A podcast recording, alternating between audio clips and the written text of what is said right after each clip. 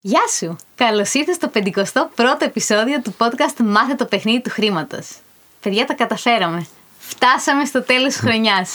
Και είπαμε μαζί με τον Αλέξιο να κάνουμε ένα επεισόδιο έτσι να σκεφτούμε λίγο τι συνέβη το 2021 και να σας βοηθήσουμε να κάνετε τη δικιά σας αξιολόγηση.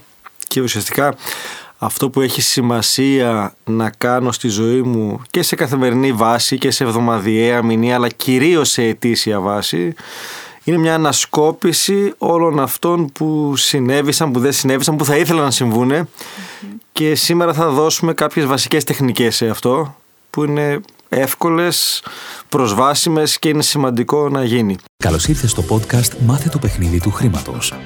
Ζούμε σε έναν κόσμο όπου το χρήμα παίζει κυρίαρχο ρόλο, αλλά κανείς δεν μας έχει εξηγήσει τους κανόνες του παιχνιδιού, καθώς η οικονομική παιδεία δεν διδάσκεται στα σχολεία αυτό είναι το σωστό μέρος για σένα που θέλεις να μάθεις πώς να διαχειρίζεσαι σωστά τα χρήματά σου, πώς να αποκτήσεις παθητικά εισοδήματα και πώς να αρχίσεις να χτίζεις όλες τις σωστές συνήθειες που θα σε βοηθήσουν να πετύχεις όλα όσα ονειρεύεσαι. Παρέα με την Αλεξία Βασδέκη και τον Αλέξιο Βανδόρο θα δούμε όλα αυτά και πολλά ακόμα. Γιατί το παιχνίδι του χρήματος είναι τελικά το παιχνίδι της ζωής.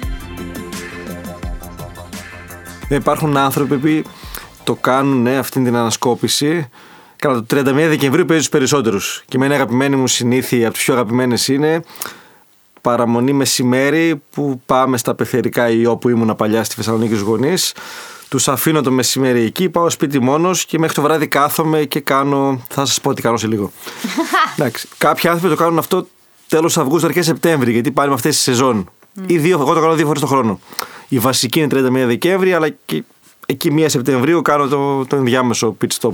Κι εγώ το κάνω. Μπράβο, δεν το είχα. λοιπόν, πάμε να δούμε ένα τα βήματα. Νούμερο 1. Εμένα μία ερώτηση που με βοηθάει και με κάνει να. Αρχικά, πολύ σημαντικό να μην το ξεχάσουμε. Όλα αυτά τα κάνουμε γραπτά. Παιδιά, έχει τεράστια, τεράστια διαφορά να το έχω στο κεφάλι μου και τι πιστεύω και τι νομίζω, με το να κάτσω κάτω και να τα γράψω ένα-ένα. Οπότε, η πρώτη ερώτηση που γράφω εγώ πάντα είναι το τι πέτυχα αυτή τη χρονιά. Και έχω μια λευκή κόλλα χαρτί, ή πολλές βασικά, και αρχίζω και γράφω κατεβατά.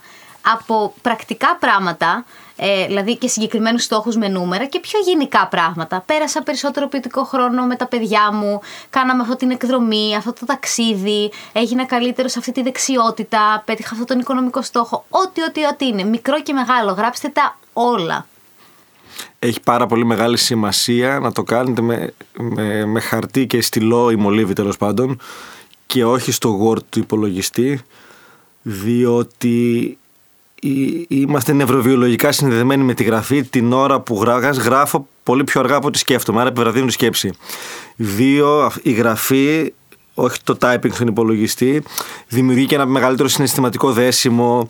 Όλο αυτό δηλαδή έχει σημασία να γίνει γραπτά. Αν θες να περάσει μετά στον υπολογιστή σου, στα notes, οπουδήποτε, ok. Okay.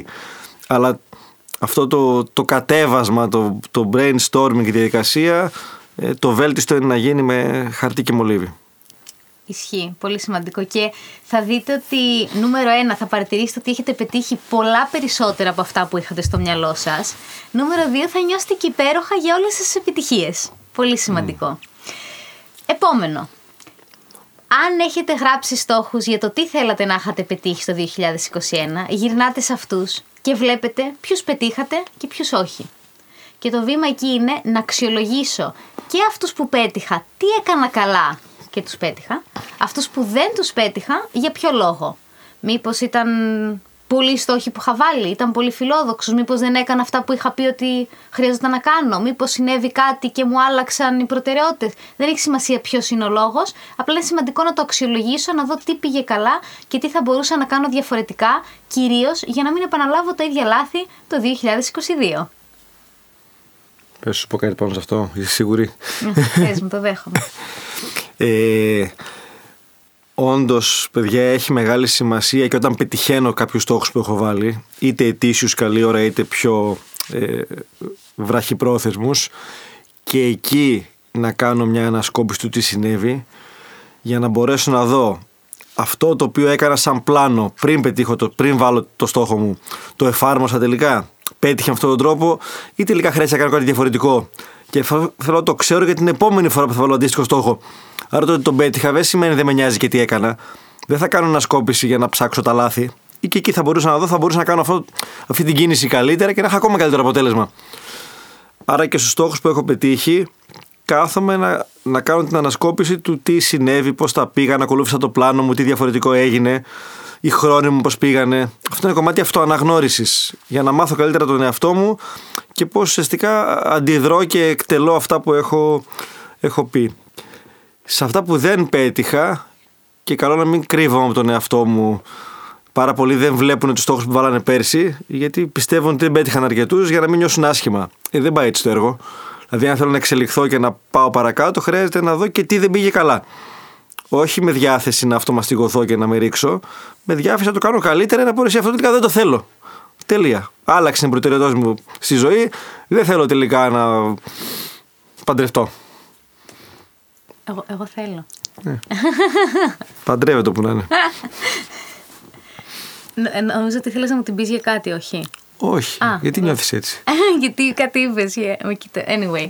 Ωραία. Παιδιά, εντάξει, το πέρασα το τεστ. Συνεχίζω. Μου τις είπα όλες τις μπιχτέ πριν ξεκινήσουμε, γι' αυτό. λοιπόν, ε, το επόμενο, το οποίο είναι μια πάρα πολύ απλή τεχνική, την έμαθα στην ASEX στα φοιτητικά μου χρόνια και την εφαρμόζω πολύ με την ομάδα μου, είναι η εξής. Ακούτε, πολύ σοφιστική ή και όχι. Λέγεται keep, stop, start. Okay, τρία πράγματα. Keep. Τι κρατάω; Αυτό μπορείτε να το εφαρμόσετε είτε για ένα project, είτε για όλη τη χρονιά, είτε για τη μέρα σας, είτε για το μήνα σας, οτιδήποτε. Είναι ένας τρόπος να κάνουμε το review μας, την αξιολόγησή μας. Θυμάστε που κάναμε ένα επεισόδιο πρόσφατα, πριν κάνα μήνα περίπου, ε, που λέγαμε μια τεχνική που κάνουν οι πετυχημένοι που είναι το plan, do, review. Φαντάζομαι λέτε ναι, κουνάτε το κεφάλι σας. Αν δεν το έχετε δει, χρειάζεται να το ακούσετε. Ε, λοιπόν, πλαν, πλανάρω τι έχω να κάνω μες στη χρονιά, μες στο μήνα, μες στη μέρα μου. Μπαίνω στη δράση και μετά το αξιολογώ. Ένας τρόπος λοιπόν για να αξιολογήσετε είναι το keep, stop, start. Keep. Τι κρατάω από αυτά που έκανα; Το έκανα καλά, μ' άρεσε, ήταν πετυχημένο και θέλω να συνεχίσω να το κάνω. Stop. Τι θέλω να σταματήσω; Θέλω να σταματήσω είτε κάτι, συνήθως κάτι που δεν έκανα πετυχημένα. Okay. Πες το παράδειγμα στα παιδιά. Ωραία. Keep, ας πούμε. Ε, κρατάω το γεγονός ότι. Δεν θυμάμαι καν τι είπα. Λέει το stop, δεν πειράζει το keep. να την πει, σωστό είπα. Σωστό είπα. λοιπόν, θα σας πω τα δικά μου, να το εξηγήσω. Stop είναι τι θέλω να σταματήσω και start είναι κάτι το οποίο θέλω να ξεκινήσω από τη νέα χρονιά. Okay κύπα, ας πούμε. Κρατάω το ότι γυρνάμε αυτά τα επεισόδια με τον Αλέξιο ε, και βγάζουμε ένα επεισόδιο κάθε εβδομάδα. Okay. Stop. Σταματάω να μην είμαι συνεπής ε, στα posts που ανεβάζω στα social media. Χάρηκες, το είπα. Start, ξεκινάω να θυμάμαι κάθε Τετάρτη να ανεβάζω stories ότι βγάλαμε ένα επεισόδιο. Μην ξεκινάς να θυμάσαι, ξεκινά να κάνεις κάτι για να το θυμάσαι. να στο υπενθυμίζεις. Έχει κάτι εκπληκτικές εφαρμογές Λέγεται ημερολόγιο. το έχουν όλα τα κινητά και τα Mac. Του έλεγα. Που χτυπάει υπενθυμίσεις. Κοιτάω και θυμάμαι ότι σήμερα είναι Πέμπτη και λέω Αμάν, δεν έβγαλα χθες story ότι ανεβάσαμε επεισόδιο. Και του λέω νόμιζα ότι ήταν Παρασκευή. Και άρχισα να με κοροϊδεύει ότι για τα ημερολόγια. Άλεξ, πες μας και για το δικό σου Keep Stop Start. Τι θες Keep Stop Start; Ναι. Τέλεια. Τι, κρα, τι κρατάω; Δηλαδή κάτι το οποίο το έκανες πετυχημένα και θες να συνεχίσεις να το κάνεις το 2022.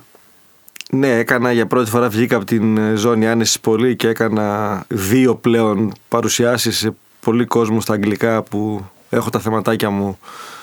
Και επειδή τώρα πηγαίνω και Κύπρο και μιλάμε και με αρκετούς ανθρώπους στο εξωτερικό αρχίζει και σπάει ξανά η γλώσσα οπότε το κρατάω αυτό σαν διαδικασία που ξεκίνησα για να το βελτιωσω και στο start πάει αυτό να μπω στη δράση να το κάνω πιο ενεργητικά. Stop.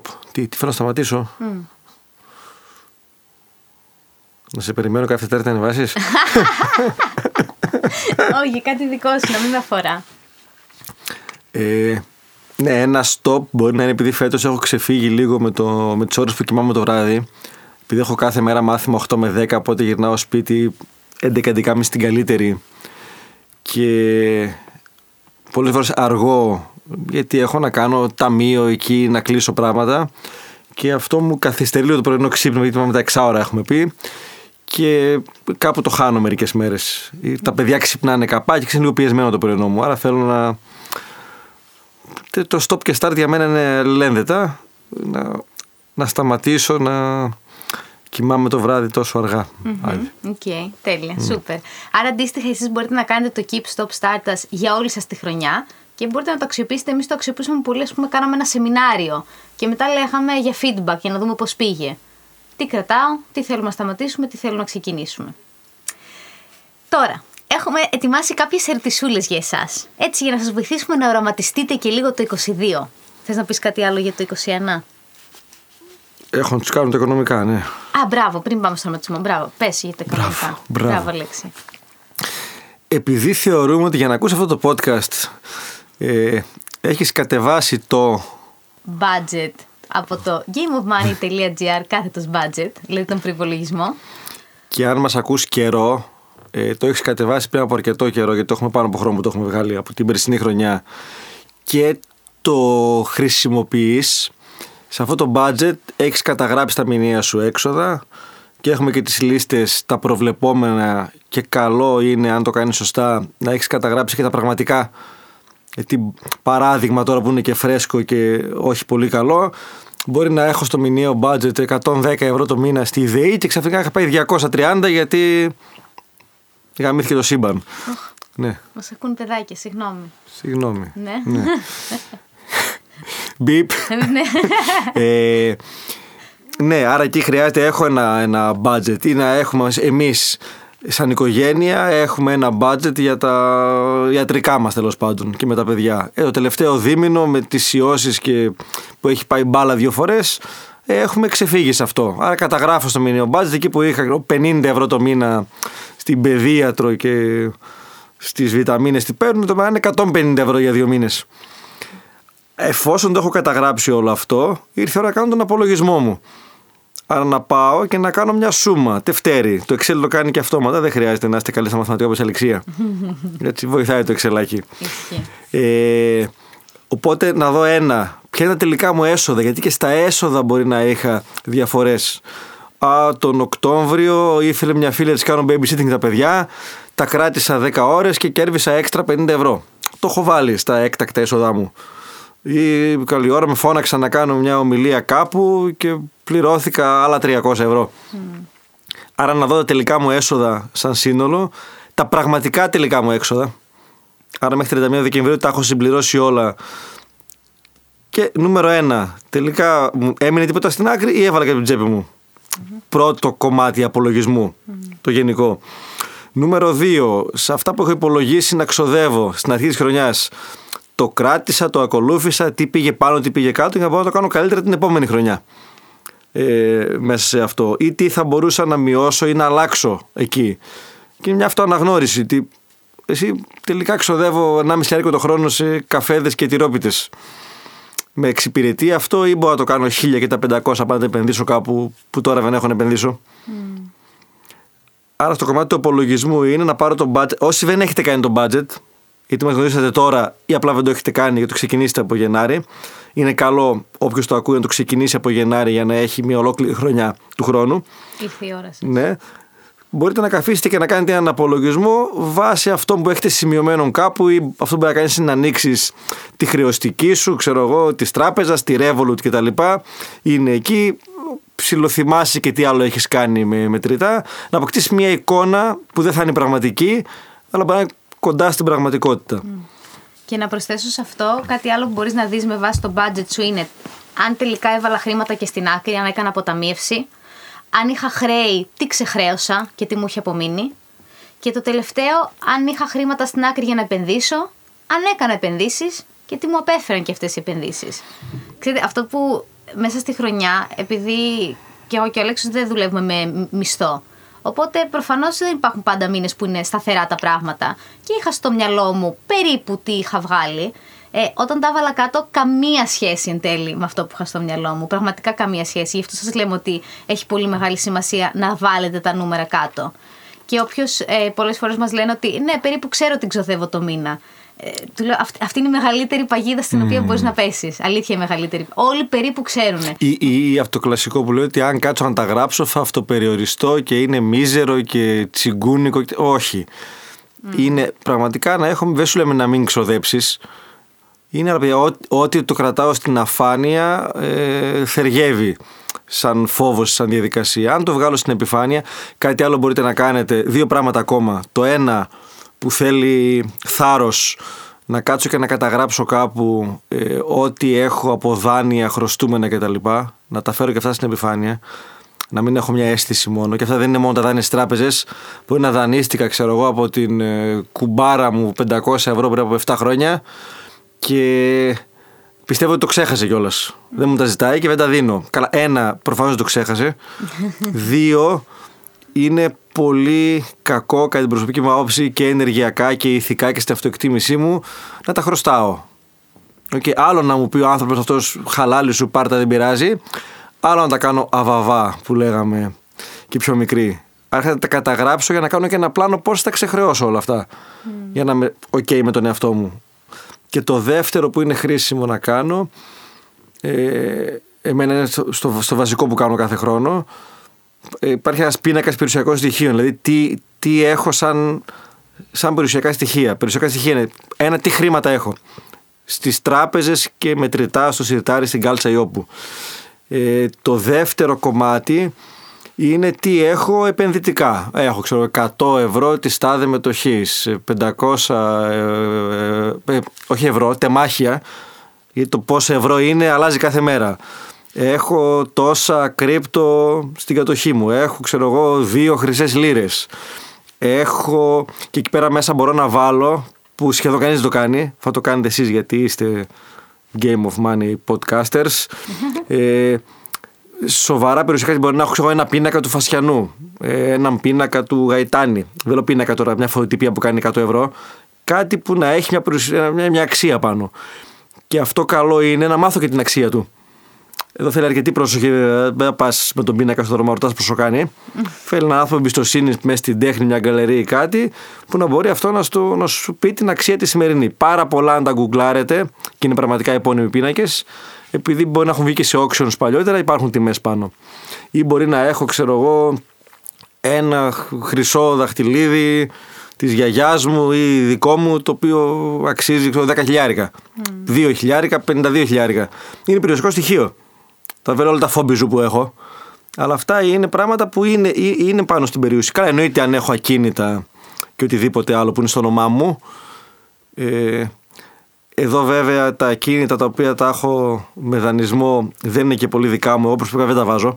Γιατί είναι τη τράπεζα μέχρι να γίνουν δικά μου. Αλλά ok, okay, αν θες να νιώσεις καλά, βάλτα. Ε, άρα οτιδήποτε έχω και έχει αξία. Και αυτό είναι απελευθερωτικό γιατί οι πιο πολλοί άνθρωποι έχουμε πολύ παραπάνω περιουσία από αυτή που υπολογίζουμε. Γιατί βλέπω 1000 ευρώ στην τράπεζα, 0 στην τράπεζα και 100 ευρώ σιρτάρι και λέω είμαι φτωχός, αλλά δεν είναι απαραίτητα έτσι. Όχι ότι βαίνει σε κάποιο έτσι. Άρα αποκτώ μια καλύτερη εικόνα της, των περιουσιακών μου στοιχείων. Και αυτό εγώ κάθε χρόνο το ανανεώνω. Ένα γιατί αυξάνονται, γιατί φροντίζω να αυξάνονται. Δηλαδή έχω παραπάνω πράγματα επενδυμένα μέσα εκεί και είναι και όμορφο το βλέπεις. Έχω δύο ερωτήσεις. Όπα. Λοιπόν, όντως αληθινέ. Ήβε να κάνουμε επεισόδιο χωρίς το προετοιμάζουμε που έχεις και εσύ φυσιολογικές ερωτήσεις. λοιπόν, η πρώτη μου ερώτηση είναι: Άρα, εγώ έχω ένα διαμέρισμα το οποίο το νοικιάζω.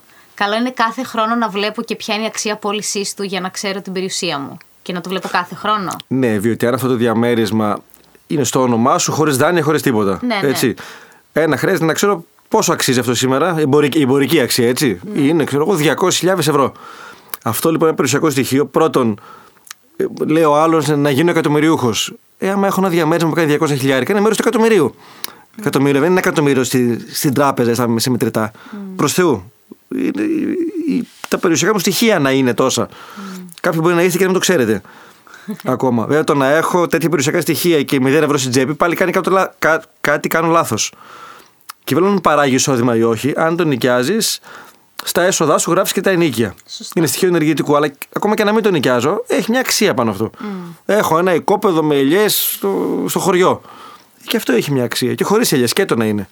Μπορεί να είναι τρία χιλιάρικα η αξία, αλλά χρειάζεται αυτό να το δω. Mm-hmm. Και η δεύτερη μου ερώτηση είναι, έβαλα ας πούμε πέρσι στο bitcoin 5.000 και τώρα τέλος του χρόνου έχουν γίνει 20.000. Στον πίνακα περιουσιακών στοιχείων δεν γράφω το πόσο. Γράφω ότι έχω μισό bitcoin. Το περιουσιακό μου στοιχείο είναι το μισό bitcoin. Το 1, το 0,1. Ναι. Έτσι, Αλλά αυ- αυτό σήμερα είναι Α, αύριο μπορεί να αυτό- μην το έχω. σήμερα που το καταγράφω έχω εγώ έχω ξέρω, ένα bitcoin και 15 ethereum.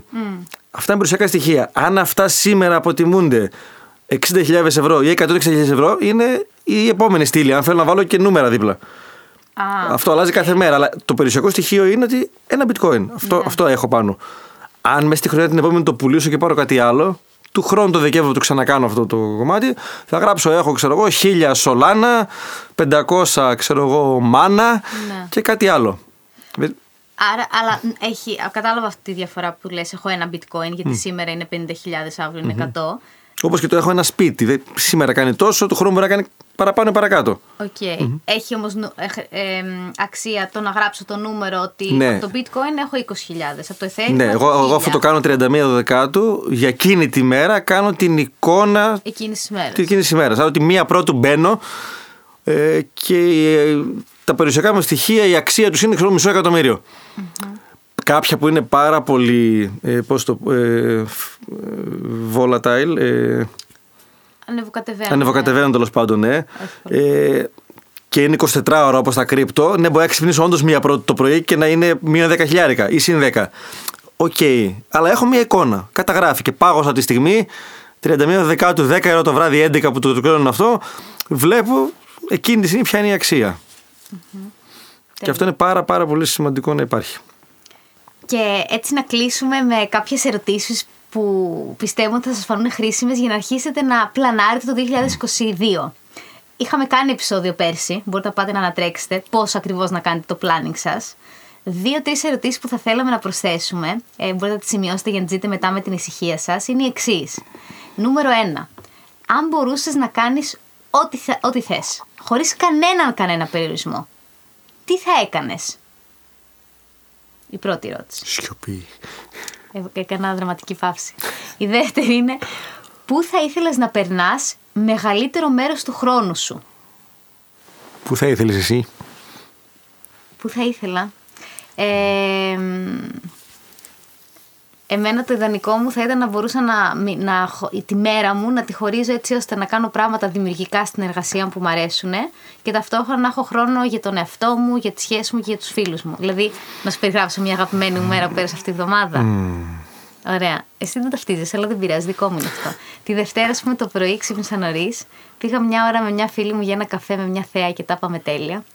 Πήγα μετά, είδα τη βαφτιστήρα μου, την κορούλα σου, και παίξαμε και περάσαμε ωραία. Ε, Φτάνει, τέλεια μέρα. Πήρες δόση διόνυς. μετά έκανα, πήγα να κάνω ένα μασάζ, slash μια θεραπεία για το σώμα μου που ένιωσα πολύ ότι με φροντίζω. Έπαιξα το πιάνο μου και μετά δούλεψα και ένα πεντάωρο. Και στο οποίο πεντάωρο ήμουν τέρμα αποδοτική, γιατί ήμουν ξεκούραστη, χαρούμενη, γεμάτη ενέργεια και για μένα αυτή ήταν η τέλεια μέρα. Οπότε το να χτίσω μια τέτοια καθημερινότητα ε, είναι αυτό που το οποίο θα ήθελα. Τέλεια. Και η τρίτη ερώτηση είναι τι χρειάζεται για να κάνεις για να πετύχεις τα δύο παραπάνω. Δηλαδή αυτό που θες χωρίς περιορισμούς. Οπότε αυτό μπορείτε να το εντάξετε μέσα στο πλάνο σας, το οποίο το τι χρειάζεται να κάνεις. Μπορεί να είναι χρειάζεται για τρία χρόνια να κάνω κάτι. Δεν σημαίνει ότι υποχρεωτικά θα το πετύχω το 2022. Μπορεί και ναι. Αλλά μπορεί να είναι τα πρώτα σας βήματα για να φτάσετε εκεί που θέλετε, γιατί πραγματικά μπορείτε να έχετε ό,τι μα, ό,τι μα, ό,τι θέλετε. Ε, στα επόμενα δύο επεισόδια θα απαντήσουμε σε ερωτήσεις που μας κάνατε σε ένα από αυτά και θα κάνουμε και έναν έτσι, απολογισμό του podcast σαν χρονια Αλλά επειδή αυτό τώρα το ακούνε στο κλείσιμο, δεν έχουμε άλλο μέχρι τέλος της χρονιάς δικό μας, έχουμε ένα, με έναν ωραίο Guest. guest, ναι. Τι θέλουμε να τους πούμε, Για ευχές. ευχές, καλά καταρχάς, καταρχάς ή καταρχήν, Μ, δεν είμαι σίγουρη. Οκ, το σωστό ποιο είναι. Ε, ένα μεγάλο ευχαριστώ. Συνεχίζει το podcast να έχει πολύ καλή απήχηση και όλα αυτά που μοιράζεστε και μαζί μας και τα πρακτικά βασικά αποτελέσματα πέρα από τα, από τα, από τα χαρούμενα που και αυτά μας αρέσουν και με αυτό μας δίνει και πολύ δύναμη και χαρά και ενέργεια και αυτοπεποίθηση να συνεχίσουμε. Έχουμε ήδη ε, κάνει πλάνο για όλο το 22 ε, οπότε θα είμαστε μαζί σε όλη τη χρονιά. Αυτό, είναι, αυτό είναι δέσμευση και υπόσχεση. Τουλάχιστον για το 22 θα δούμε μετά. Εκεί που νομίζαμε ότι από πέρσι ότι τι θα τους λέμε, τελικά είναι ατελείωτο το σπορ. Ισχύει. Ισχύει. Και να σας ευχηθούμε να έχετε ε, υπέροχες γιορτές και να δημιουργήσετε στον εαυτό σας ένα 2022 πραγματικά όπως τον ονειρεύετε. Ε, ελπίζουμε να έχουμε συνεισφέρει με κάποιο τρόπο στο να αρχίσετε να ονειρεύεστε λίγο διαφορετικά, λίγο μεγαλύτερα, να δείτε ότι υπάρχουν διαφορετικοί τρόποι. Μπορείτε πραγματικά να πετύχετε αυτά που θέλετε, όπως τα θέλετε και, να... και εσείς θα το δημιουργήσετε αυτό.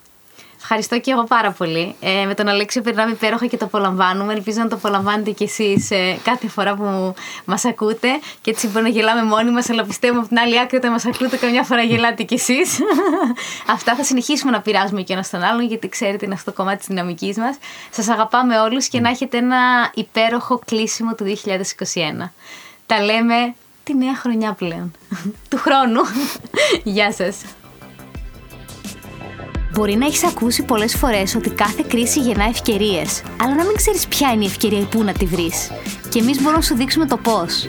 Το 2021 είχαμε κάνει ένα σεμινάριο με θέμα Restart from Scratch. Κάθε χρονιά είναι μια νέα αρχή, με μεγαλύτερες προκλήσεις, αλλά εσύ μπορείς να κάνεις μια νέα αρχή. Αλλιώς αυτή τη φορά. Η παραγωγικότητά σου μπορεί να απογειωθεί, αρκεί να βρεις τα σωστά κίνητρα. Οι φόβοι σου μπορούν να ξεπεραστούν, αρκεί να θέσεις τους στόχους σου. Και το δικό σου personal brand μπορεί να γίνει διάσημο, αρκεί να ξέρεις να το επικοινωνείς.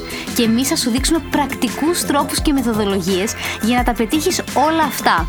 Ευτυχώς το σεμινάριο αυτό το μαγνητοσκοπήσαμε και έτσι έχεις τη δυνατότητα να δώσεις τον εαυτό σου την ευκαιρία να κάνει ένα πολύ δυνατό ξεκίνημα για το 2022. Η τιμή του είναι στα 159 ευρώ, αλλά αποφασίσαμε εν τέλει να το προσφέρουμε στην προνομιακή τιμή των 69 ευρώ μέχρι 31 Ιανουαρίου.